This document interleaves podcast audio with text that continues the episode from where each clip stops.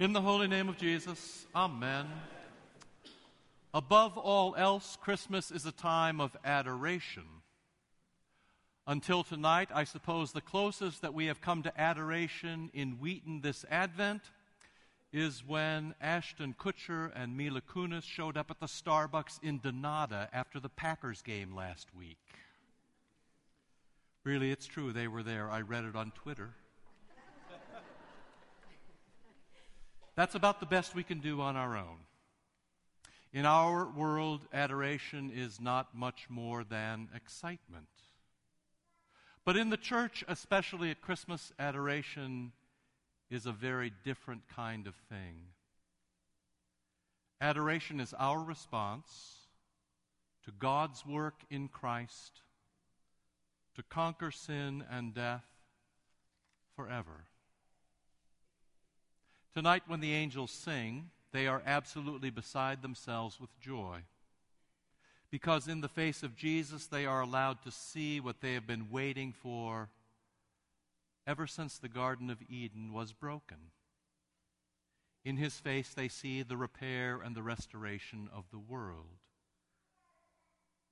When the shepherds come to the manger, they are stunned by how well they are loved in their own land, in their own home. They are unclean and they are unwelcome. But when they come to the angels and to Mary and to Joseph and to Jesus Christ Himself, they are welcomed as family and they are wrapped in the mercy of the incarnation.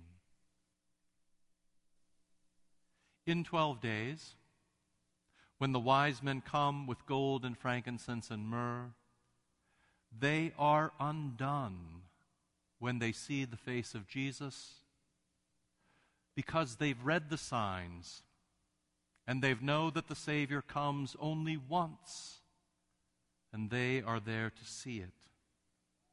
So they fall face down and they adore him. And now, all of you, here tonight, despite the cold and the wind and the snow, You've come again this year because whatever your life may be like the other 364 days, something special happens in this place tonight. Something worth your attention and your care. Tonight, there is something here to be adored.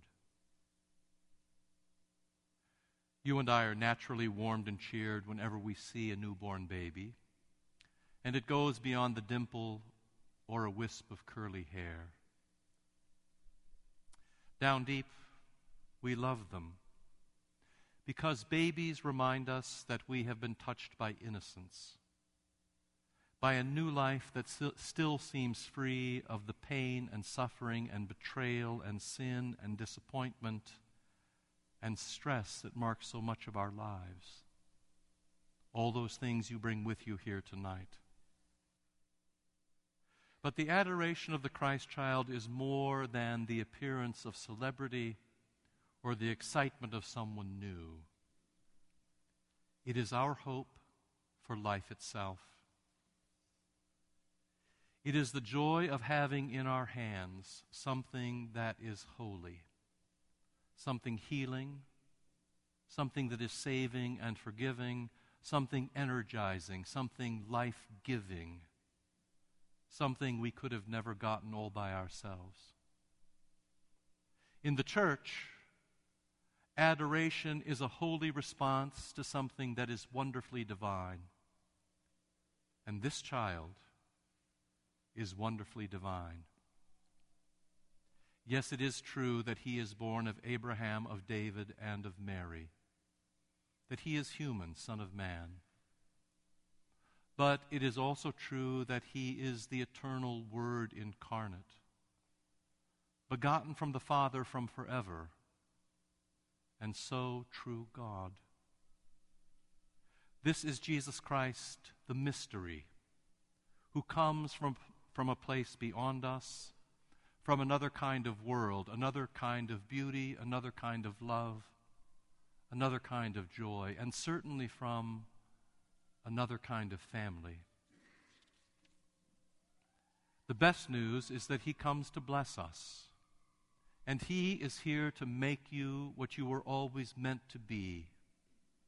He is here to make you a child of God.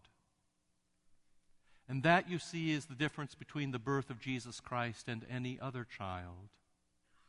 In Him is life, and His life is the light of men, and the darkness cannot overcome it. In Him, the Word became flesh and dwelt among us, full of grace and full of truth. And we have beheld his glory, the glory of one from the Father. That is the reason that he is adored. He is not just celebrity and he is not just surprise. He is our salvation. He is, in fact, the meaning of your life. And tonight, he gives you a fresh start. When we leave tonight, we leave different than we were before. Let me tell you another Christmas story, another story from the dead of winter, a story that was very famous in the early church, a story about adoration, making things different. It was 320 AD there were 40 Christian soldiers among the imperial forces in the Armenian town of Sebaste. Their commander was a pagan, and he made a simple request of them, a common request, that they worship the imperial gods, that they adore the idols of the empire. But they would not. They had been baptized, so they already had a God whom they adored. They had themselves a king and a savior, one who had baptized them, one who protected them in battle, one who heard their prayers, one who blessed them and received their thanks, one who heard their praise, one who loved them, one who had made them new and promised them life. So, as a punishment in the midst of winter, they were stripped naked and put on the ice in the middle of a frozen lake. Their comrades built fires and warm baths on the shore. And the commander yelled to them, Come near, be warm, and live. But no, they adored Jesus, and so in Jesus they died, the forty martyrs of Sebaste. You get the point, I'm sure. That adoration is much more than excitement, adoration is devotion. So tonight, Jesus comes again, not just to stir us up, but to turn us and to change us, to pull us near around his star and his angels and his manger with his parents and his new friends, the shepherds and the magi and the forty martyrs of Sebaste to forgive us and repair us, but then to push us out as different sort of people. Back into our 364 other days so that He can use us well as we embody His joy and peace and love and faith of which the angels sing, for which the martyrs die, which the magi adore, which the shepherds praise, and which Mary ponders in her heart. We can do that. We can give on what we've received. We can live in adoration and devotion, and it starts right now. It starts at the one thing we adore most in this life this Holy Eucharist. It is His new manger, where Mary and Joseph and the angels and the shepherds and the magi and the martyrs are all gathered. Now, tonight, in this place. And you, like they, will have the joy of holding Jesus in your hands. In his holy name, amen.